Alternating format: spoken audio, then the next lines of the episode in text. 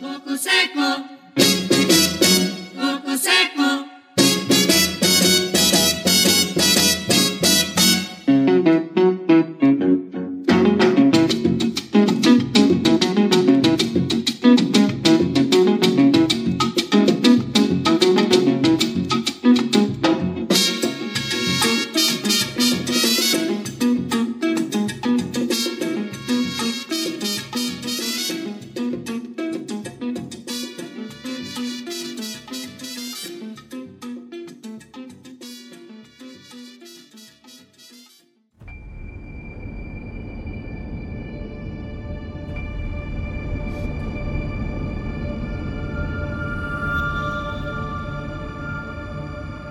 Welcome to JFK and the Enduring Secret.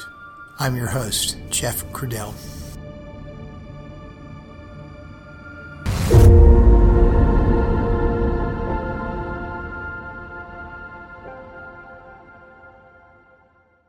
Hello, everyone, and welcome back to the podcast. Today's episode is episode 138, and it continues the story that we began in episode 137. That is, that the Batista government was now fallen, and Castro and the revolutionaries were now assuming the power vacuum and were taking control of Cuba, as they planned. And the events that occurred rapidly in 1959, almost from the very beginning, would put Fidel Castro and this new revolutionary government on a collision course with the United States. The assumption of government by Castro would also ferret out, once and for all, the true colors of Fidel Castro. He was not for democracy. In his actions, his almost immediate actions, made it very clear how public and how deep his previous lies had been to the world. And it was for a single purpose: to hold the United States in abeyance long enough for the rebels to get firm control of the country, so that they could then eradicate every form of U.S. involvement in Cuba's internal affairs and eliminate imperialism as they saw it, and the related government corruption at all levels that Cuba had experienced throughout most of the 20th century since it had been wrestled away from Spain. There is a spirited debate among historians about whether Castro was a closet communist from the very beginning, or whether the United States inevitably pushed him into the ideological camp of his most trusted comrades, Raul Castro and Che Guevara. But regardless of what the true answer was, actions speak louder than words, and everything he did clearly reinforced the idea that he was simply a wolf in German shepherd clothing. The world is a complicated place, and the truth of his story is more nuanced than just this, I know. But in the end, people and leaders make fundamental choices, and Castro made his. And he made it when he murdered scores of Cubans right after taking control, in pseudo-trials that looked nothing like a Western system of justice. His sympathizers would offer up rather weak defenses. After all, these men who were killed were murderers, and Cuba's system of justice was based on the Napoleonic Code, different from the overall system of justice practiced generally in the United States. I won't even deign to address that concept. As I said, the arguments were weak, even if you agreed morally with killing bad people summarily, because in many cases, this is exactly what they were doing. But more simply put, when it comes to the concept of the rule of law, the revolutionaries made their own revolutionary legal code, a code that evolved during the course of the struggle, totally self-sanctioned, and they adopted it as soon as they seized power. It was not a system of laws that had been justly adopted by the populace, by lawmakers. It was a silly code applied in a kangaroo court that probably exterminated a lot of bad people, but undoubtedly some good people too. And the real question is whether there was truly due process under just laws. The truth is that he had done the same thing that the previous dictator did. So what was the real difference, you might ask? Oh, and then there is this thing about private property, a pillar in a capitalist economy. Well, Castro seized almost $830 million worth of it in 1959, as he nationalized assets, businesses and land mostly that belonged to foreigners, mostly from the United States. All this was enough to incense the powers that be. The U.S. was going to war. In this case, a secret war. All of this was the sum total of what was about to unfold in Cuba. But, as always, I'm getting ahead of myself, so let's back up the tape, and without further ado, let's listen to episode 138 of JFK, The Enduring Secret.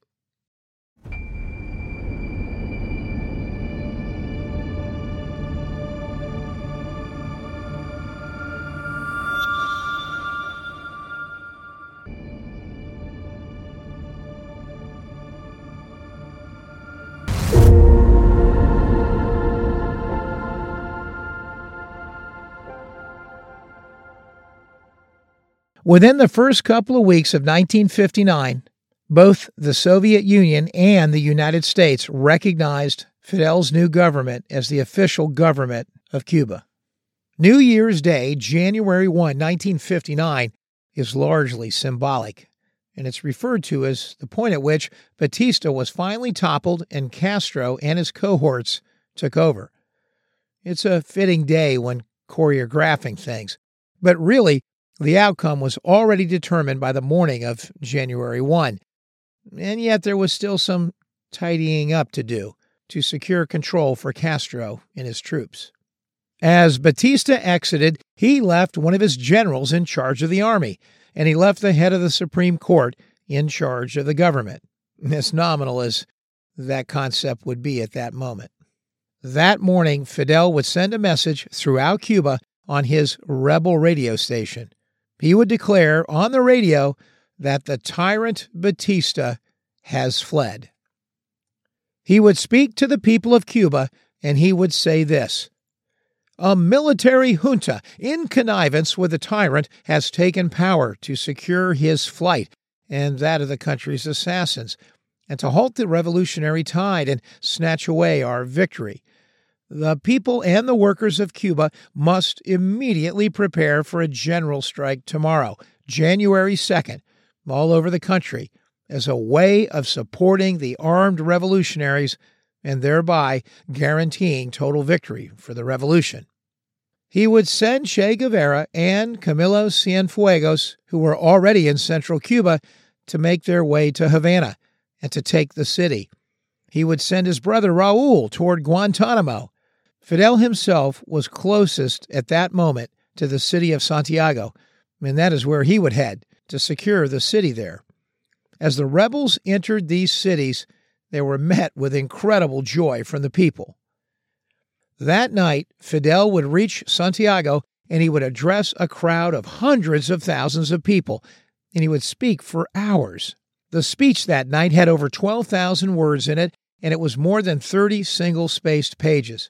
Yet he did not speak from the transcript.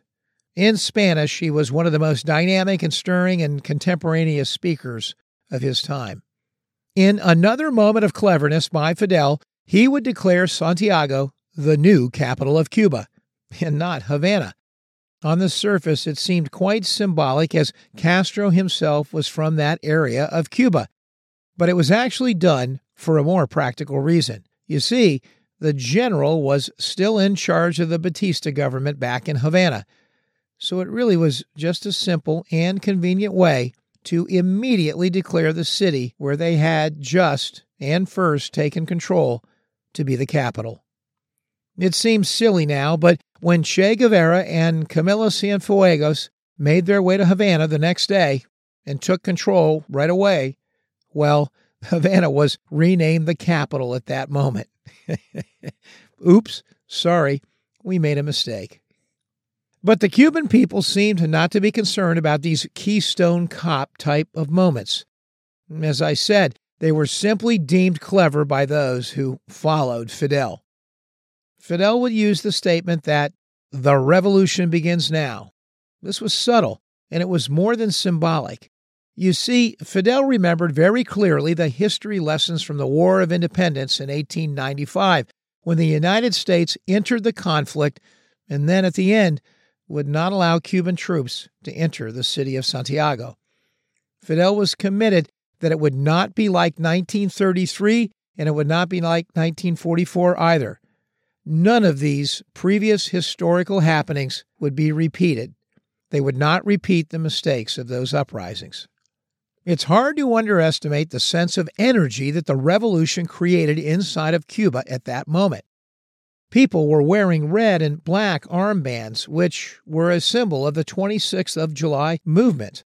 And all over the country, you could find men immediately beginning to support beards that imitated the Barbudos. Men who had left the country and gone to Miami and other locations, well, they just came home. In February 1959, the Bohemia, which was one of the mainstream papers in Cuba, conducted an opinion poll, and it was an incredible reaffirmation of what was happening in the eyes of public opinion. 92% of the respondents to the poll said that they believed that this new government of Castro was doing everything perfectly well. And amongst the Cuban people, there was a sense of urgency, as if the last 50 years, even though they were ostensibly as an independent nation, well, the truth was that they were still a vassal to the United States and the U.S.'s policies, and there was a need to catch up for lost time. The headline in one Havana newspaper read, "Be quick, we have lost 50 years." And Castro and the government that was taking hold would do just that. They would declare change after change, and they would do it quickly. On one day alone, January 6th, obviously an ironic parallel with our own current history, well, on that date, the Castro junta passed 14 new laws, including one that suspended all existing age requirements for public office. That was important for Fidel's participation as well as others. This was an important change because now these youngsters, these young revolutionaries, could now assume lofty government positions and do it legally. In the first 9 months, the new government enacted some 1,500 laws, decrees, and edicts.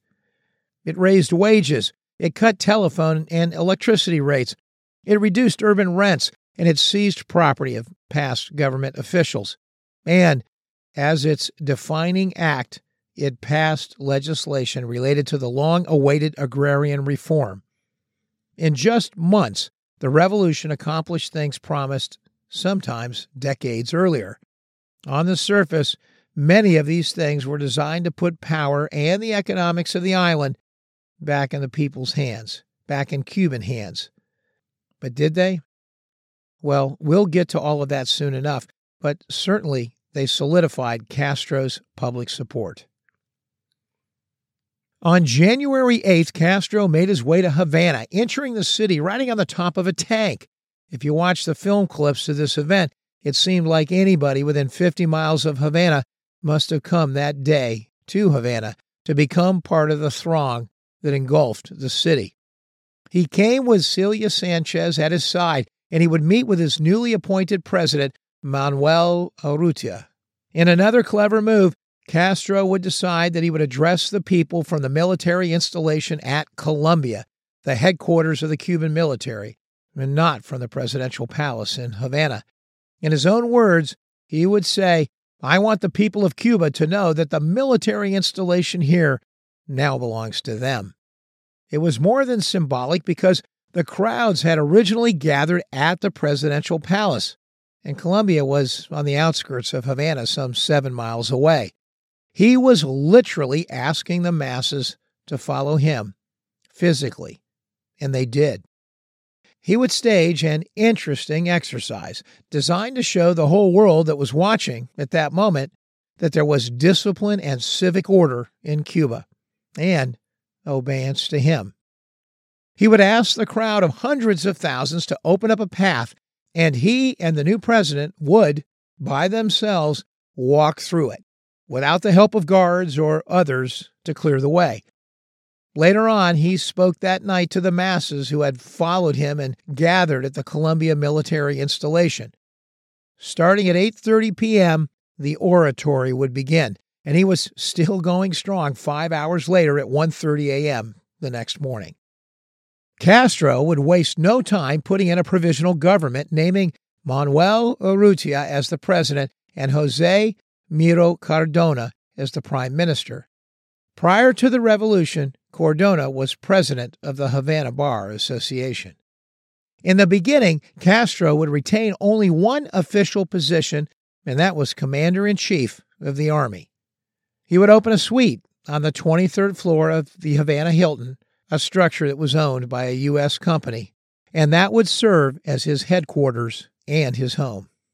As might be expected for one of the first orders of business of a revolutionary regime, Castro would purge the old government, and as soon as he could, his regime would quickly fill various positions. Well, that's exactly what they did.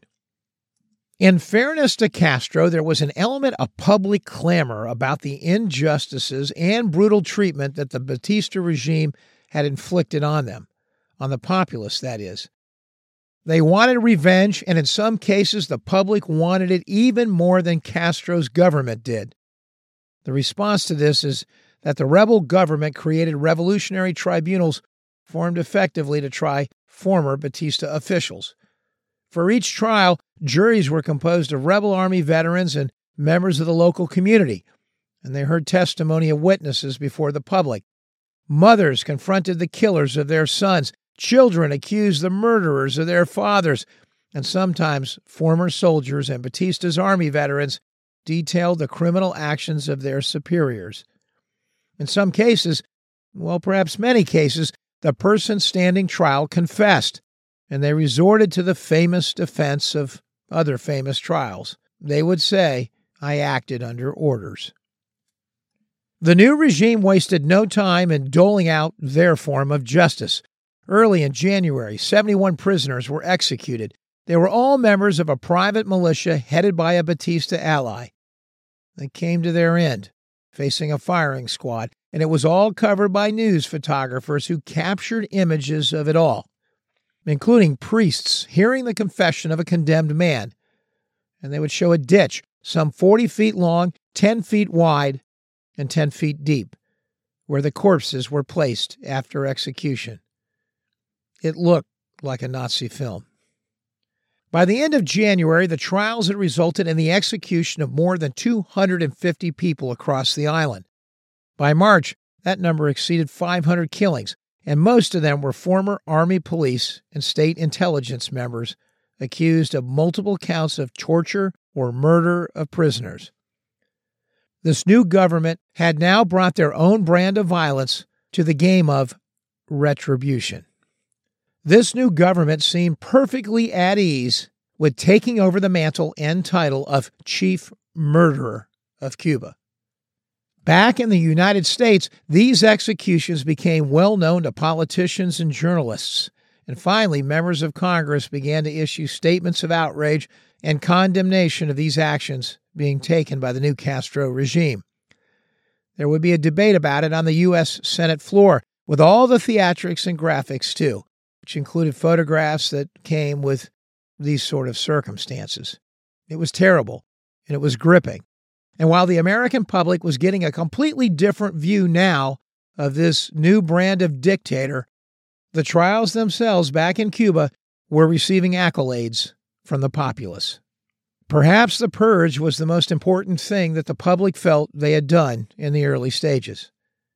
Not everybody in Cuba was happy with the trials. Fidel had initially installed what was to be a puppet government, but it wasn't long until the shadow was thin, and it became clear that Fidel was making the decisions, all the major decisions, behind the scenes.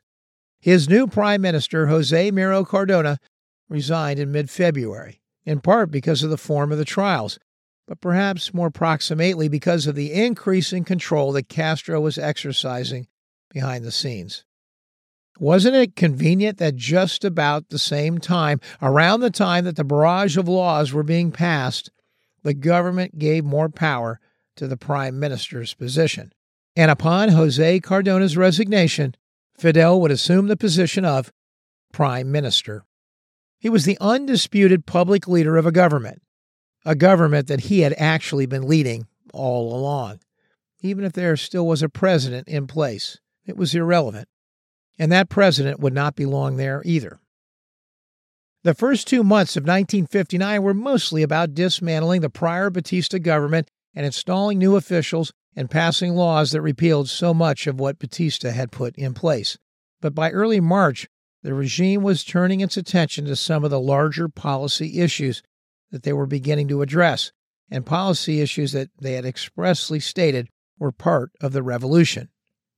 Their first move was to pass the Urban Reform Law, a law which cut rental rates by as much as 50%.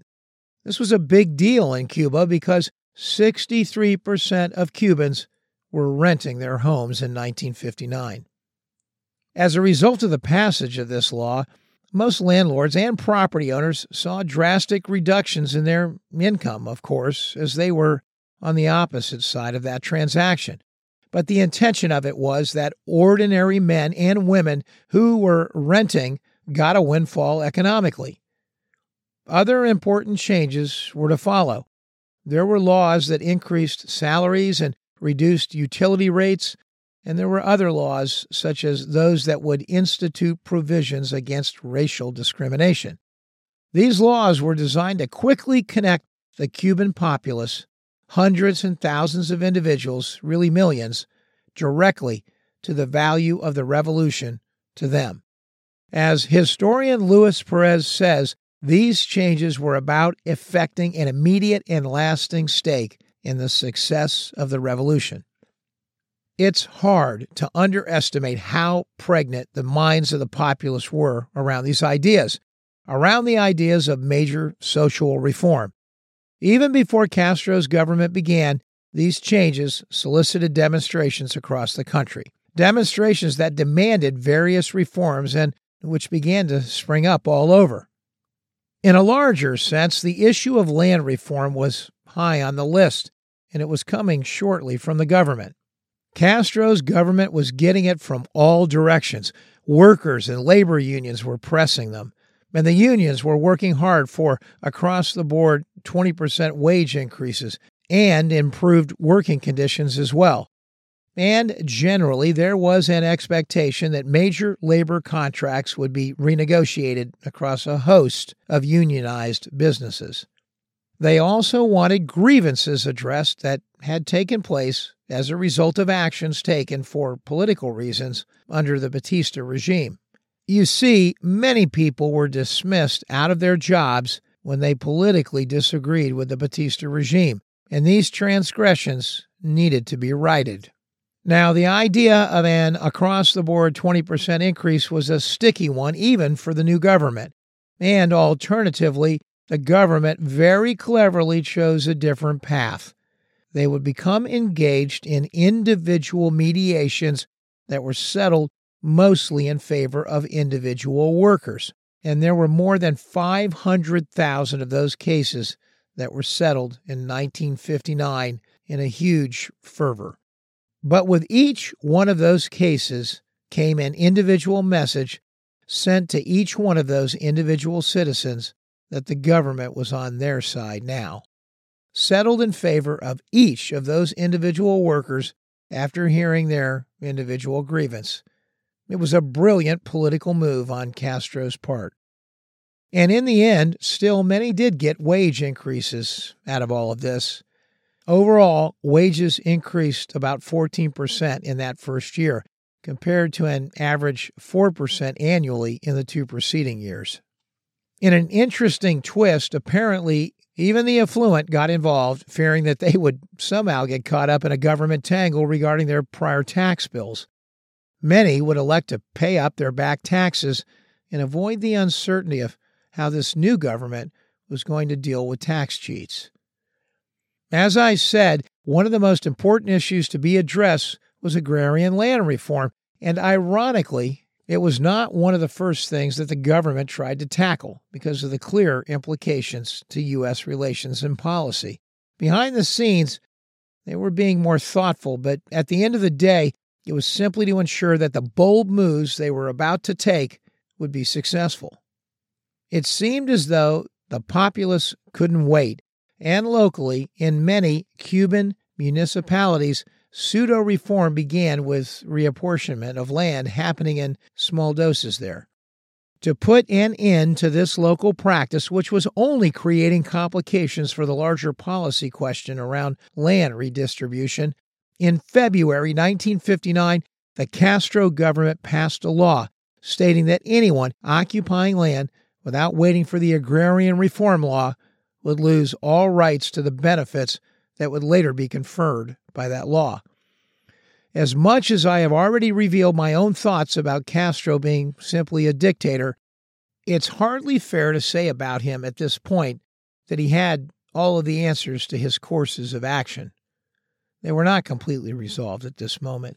This was the early going in a revolution, and the situation was still more than somewhat fluid, and he was dealing with a populace that, while they loved him, it was still a necessity for him to lock the circumstances down and ensure control.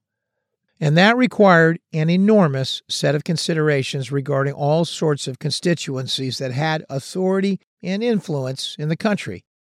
At that moment, in some ways, it was still Politics 101. And of course, Fidel was a master in this particular political universe on the island of Cuba. Elections were a good example of the prickly nature of the circumstance. When Fidel arrived in Havana on January 8th, he said that elections would occur within 18 months. A few days later, he indicated that they would occur in 15 months. And then a month later, he indicated that it would be unfair to have elections right away. Sound familiar? Then later, he would say elections would occur when political parties were organized. But then, no date was specified in that statement for when such organization would take place.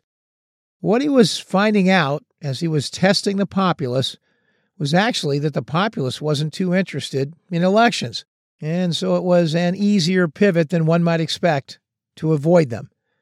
In April, he finally coined a new motto: revolution first and elections later. This crude initial version would later be refined and revised as the setting required. Land first, elections later. Work for every Cuban first, elections later.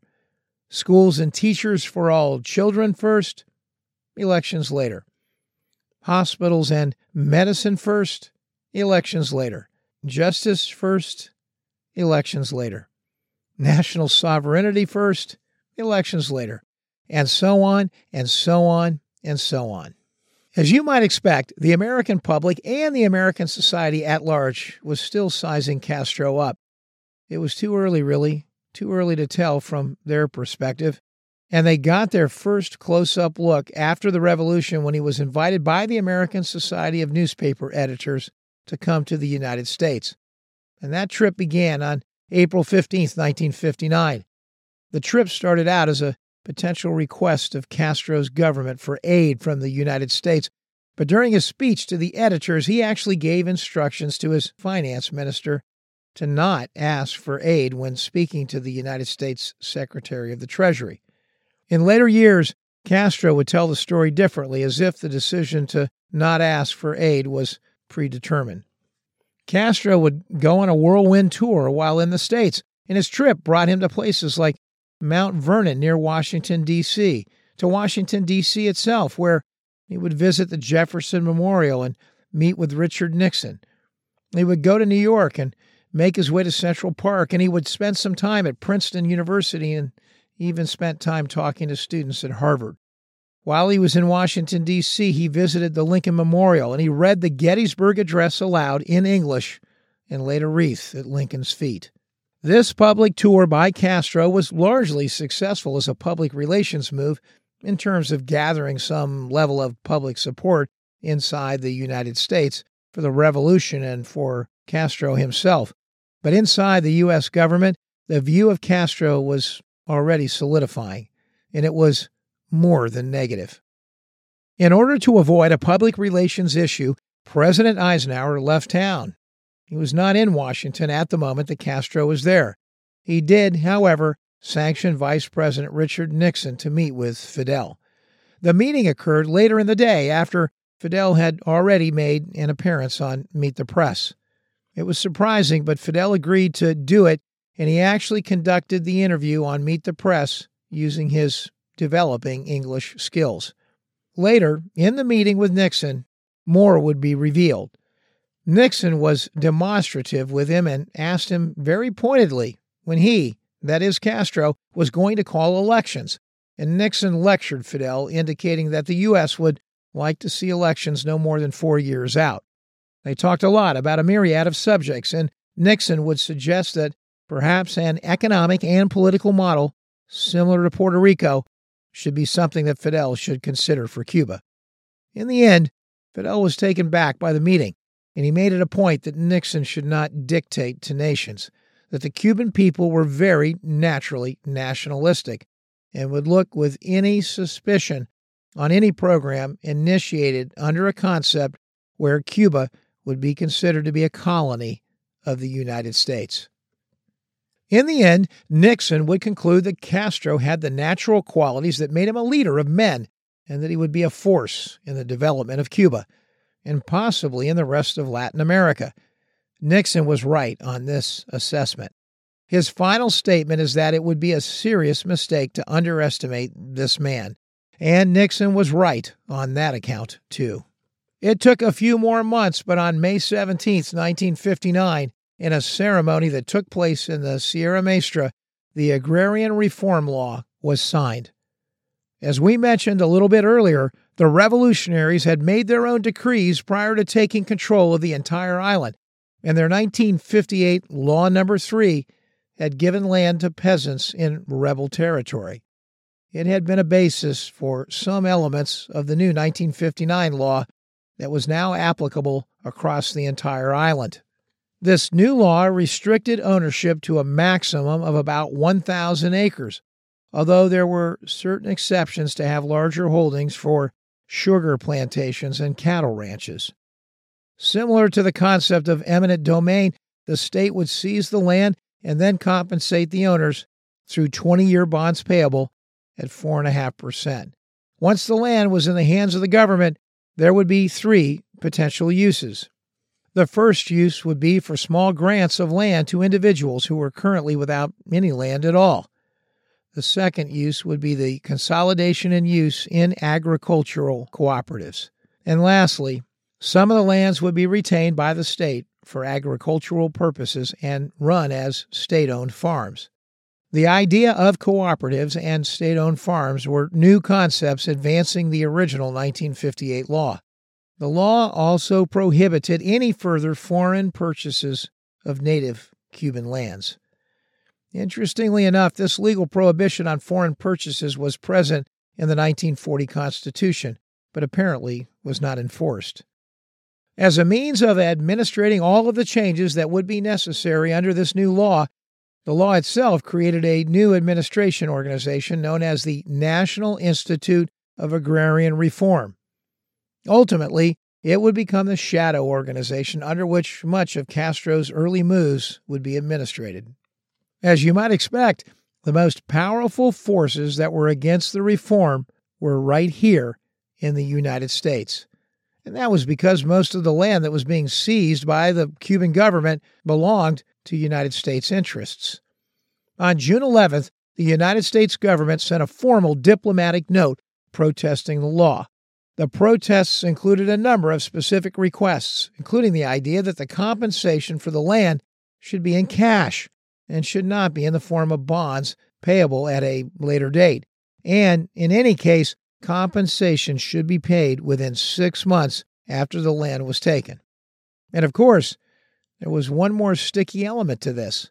Land in Cuba was subject to property taxes, and property taxes are generally derived on land valuations derived specifically for tax purposes.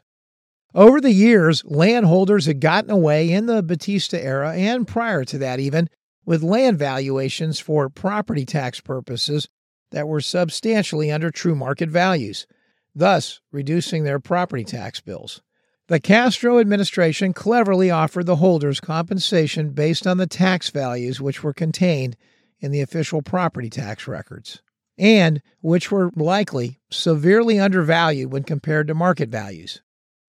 It was a clever way to box the landholders in on a lower price, And there was no way they could protest this point without having to explain why the tax values were so deflated for so long in relation to the true market values of these properties.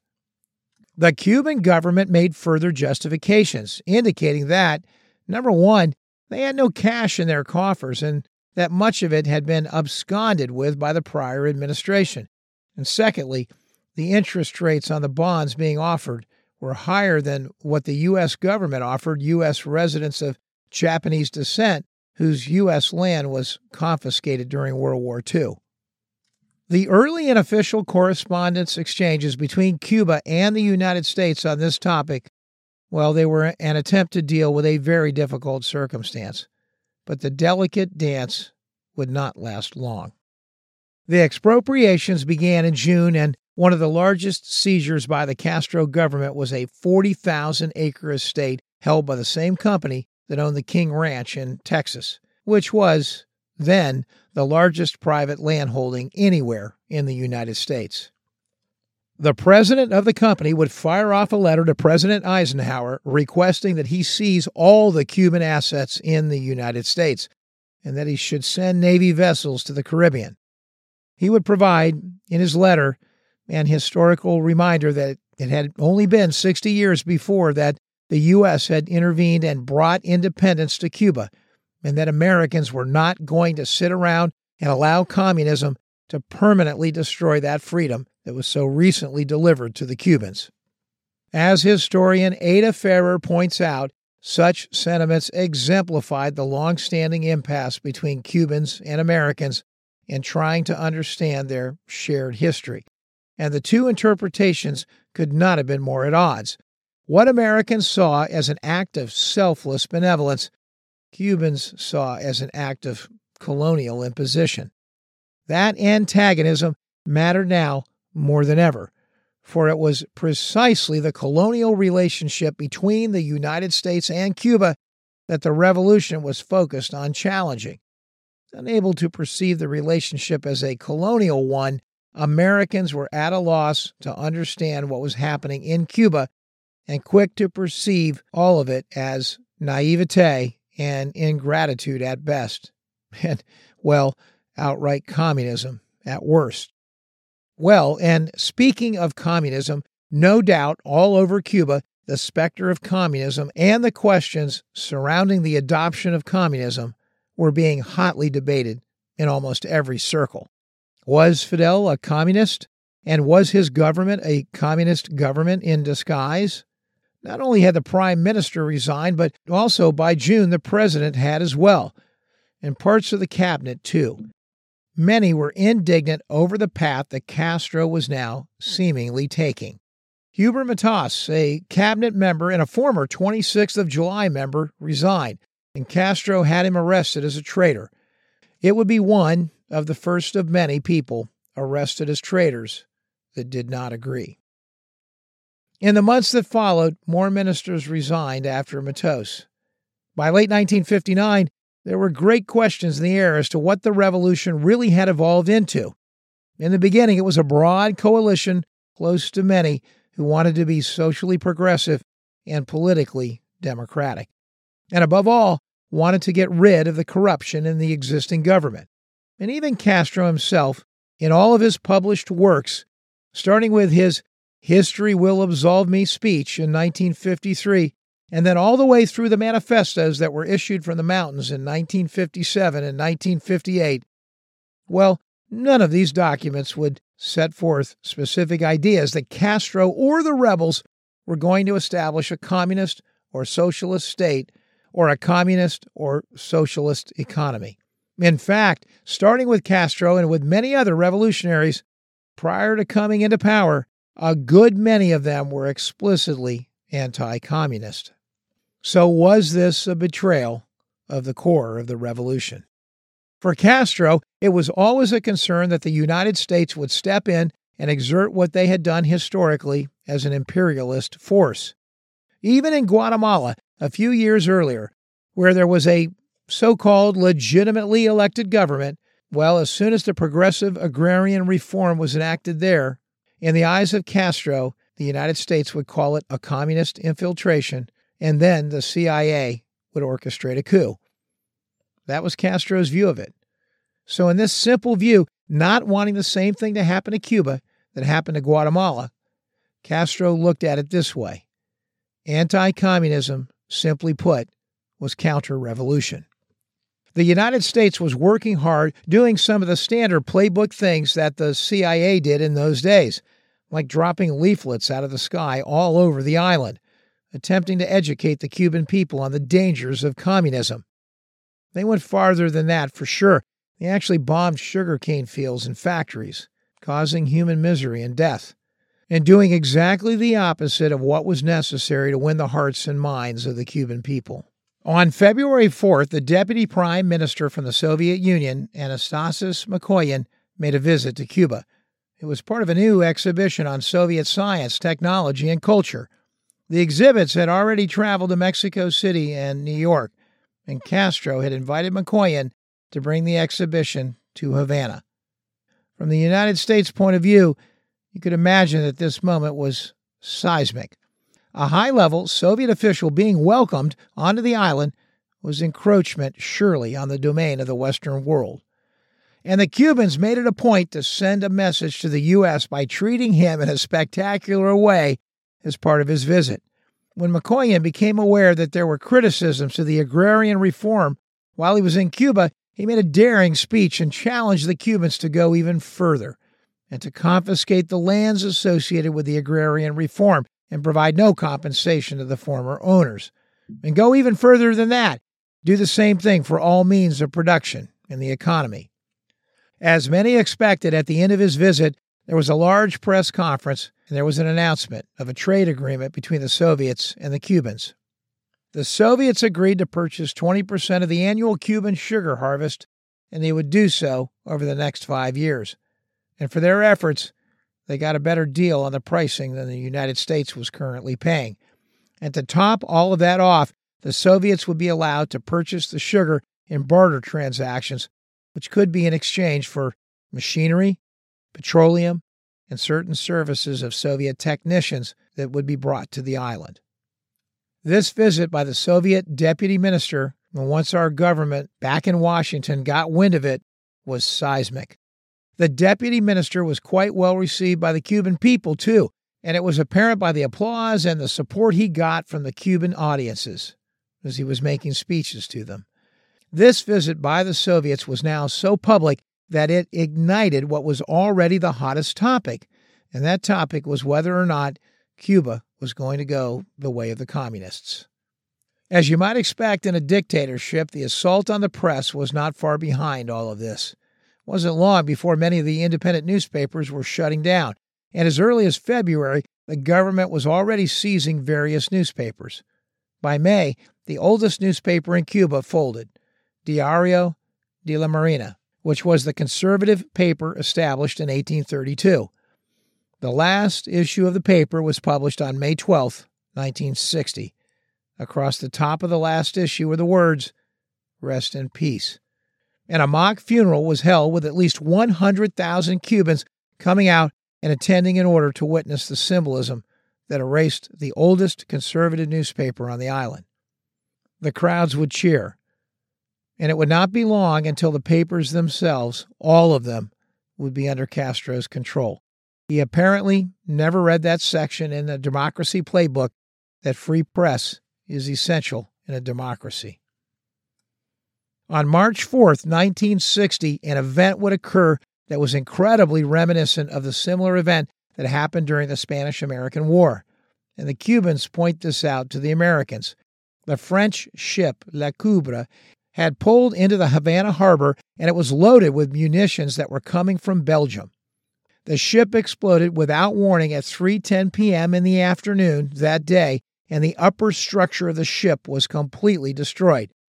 Fires immediately broke out on the surrounding piers and in adjacent buildings. And then, 45 minutes later, as innocent first responders and others who had come onto the scene, a second explosion rocked the area.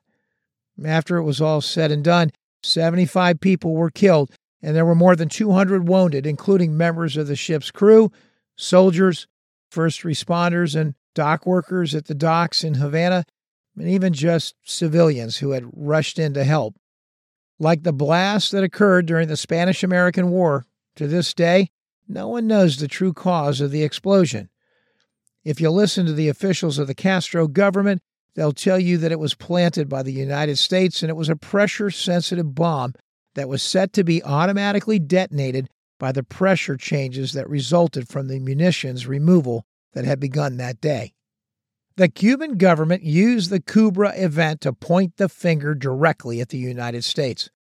This only served to continue to rally the Cuban people against the U.S. government. It was an easy tie-in for the Cuban government in that the U.S. government had been actively campaigning for months to prevent any other nation on the globe from selling arms or ammunition to the new Cuban government. In the sobering aftermath, Cuban officials would attend the funerals of the dead, and Fidel Castro would speak at the ceremony and point the finger in his forceful oration that day, mentioning the United States more than 30 times in his talk. The explosion on the Coubre and Castro's forceful comments at the funeral were another important turning point, and many involved in the circumstances, including those in the U.S. State Department, felt that this was the point of no return. Others in other branches of the U.S. government had already reached that decision long before the Coubre incident. Just as Castro was progressing so quickly, so was the rotation in the views taken by U.S. officials. By November 1959, President Eisenhower supported a new recommendation that all actions and policies of the U.S. government should be designed to encourage, within Cuba and elsewhere in Latin America, opposition to the extremist anti-American course of the Castro regime. The Coubre incident and Castro's response would make it clear to everyone in the U.S. government that a harder line was necessary. On March 17, 1960, President Eisenhower, at a meeting of his National Security Council, authorized a program of covert action against the Castro regime. The policy expressly aimed to bring about the replacement of the Castro regime with one that was more devoted to the true interests of the Cuban people and more acceptable to the U.S. Regime change, however, was to happen in such a manner as to avoid any appearance of U.S. intervention. The first big dispute resulted from the circumstances around the Cuban-Soviet trade agreement. In that agreement, the Soviets would provide 6 million barrels each year of crude oil to Cuba. That's right, I said crude oil, not refined oil. Crude oil needs to be refined, and there actually were 3 existing crude oil refineries in Cuba. And at the time, all 3 of these refineries were U.S.-owned companies. And one of them was Esso, and one of them was Shell, and the other one was owned by Texaco. By this time, Che Guevara had become head of Cuba's National Bank. Initially, he went to the 3 U.S. companies and he attempted to negotiate. Well, actually, to tell them that Cuba was going to use the oil as a method of payment for certain debts and that the Cuban government, in addition, wanted them to refine the oil. As you might have expected under the circumstances, Esso, Shell, and Texaco conferred first with the U.S. government before they made any decision on this request from Guevara. And the U.S. government weighed in. All 3 companies said no to Guevara. And then, at this point, Fidel himself got involved to solve the impasse, and he ordered the companies to refine the oil. But there was no budging on the part of the 3 U.S. oil companies. And when they again refused, the Cuban government decided to play hardball. They then instituted what they deemed to be an intervention. That's a circumstance where the Cuban government took over active management of the facilities on a day-to-day basis. At this point, it was short of confiscating the refineries themselves, but it was just one step shy of that. The U.S. government and business interests were outraged over the steps taken by Castro's government, and they expressed their views very publicly. They would characterize it, in short, as Cuba's relentless economic aggression against the United States. The retaliatory response that came from the United States government next would play right into the hands of the Soviet Union. The U.S. immediately moved to cut the sugar quota with Cuba. The sugar quota was a pillar of the economic infrastructure between the two countries. Fundamentally, it was an agreement that the United States would buy a set amount of the Cuban sugar crop every year at a set price. The United States was the major buyer of the sugarcane crop in Cuba. Without the quota, or a lowered quota, there would be no assurances that the entire sugarcane crop that was harvested could be sold. On July 6th, in response to the takeover of the oil refineries, the United States lowered the sugar quota. In light of this corresponding move by the United States, Cuba was left with no choice but to find a buyer for its sugarcane. Castro's government would immediately approach the Soviet Union, and they got what they needed. The Soviets agreed to buy all the sugar that the United States was no longer obligated to buy. That transaction sealed the deal, and the Cubans were now in. They were now in even deeper economically with the Soviets. The Cubans weren't finished. On August 5th, they conducted a large-scale rally in the baseball stadium in Havana. It was the closing ceremony of the first-ever Congress of Latin American Youth. 35,000 people attended, and at the gathering, after showing up late as usual, Fidel spoke, and he railed on the United States. He would read aloud, verbatim, all of Law 851, the new Cuban law which allowed for the expropriation of all U.S.-owned assets in Cuba. Castro would go on to articulate the first 26 American corporations that were the target of the law, and the corporations that would be forced to hand over all of their assets in Cuba to the Cuban government. As you might expect, it included the oil refineries that I mentioned earlier, and it also included the U.S.-owned telephone and electric companies, as well as 36 sugar mills. Overall, the tally of assets were valued at $829 million, assets that U.S. corporations and U.S. business interests were to hand over to the Cuban government. The Cubans, in their declaration of this law, were quite clever as well. The expropriations were to be compensated in 50-year bonds at 2% interest drawn from funds specifically set aside from the sale of Cuban sugar to the United States. How clever it was that the Cubans would say that the money to be paid for these assets would have to be drawn from money set aside from the funds that Cuba received from the sugar sales to the U.S., when just moments earlier the U.S. had curtailed such purchases in a radical way. And there was certainly the possibility of even further curtailment as sanctions were bound to increase. It was a nice way of Cuba saying that they were not going to pay any compensation to the U.S. for the expropriation of these assets.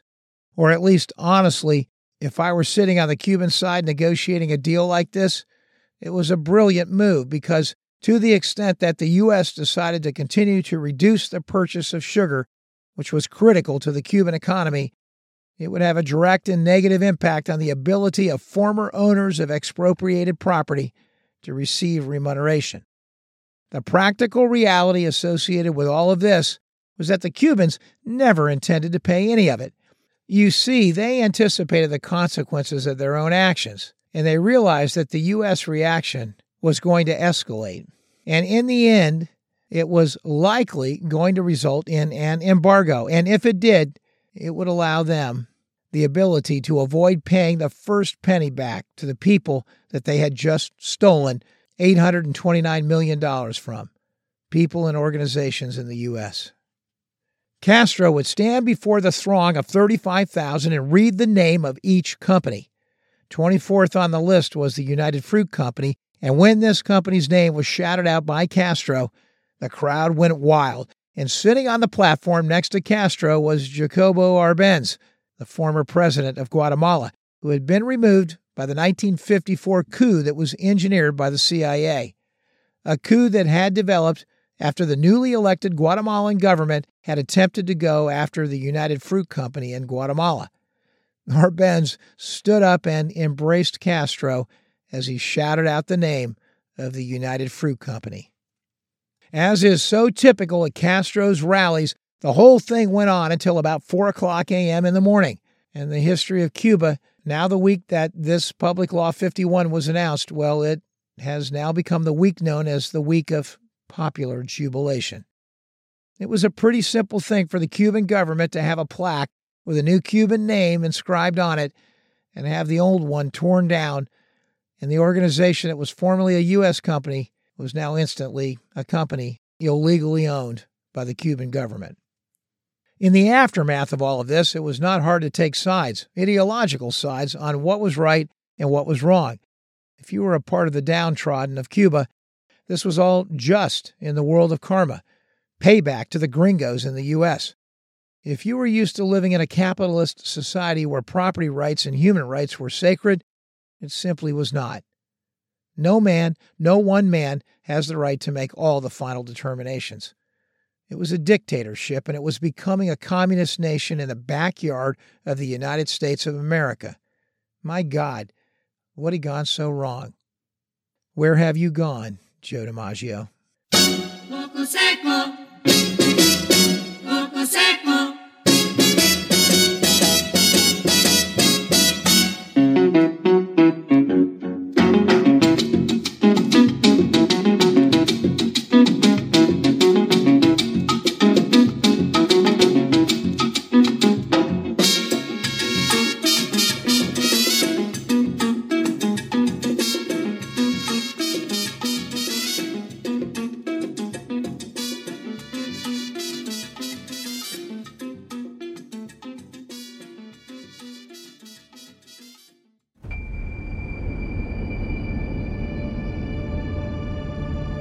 Thank you for listening to episode 138 of JFK, The Enduring Secret.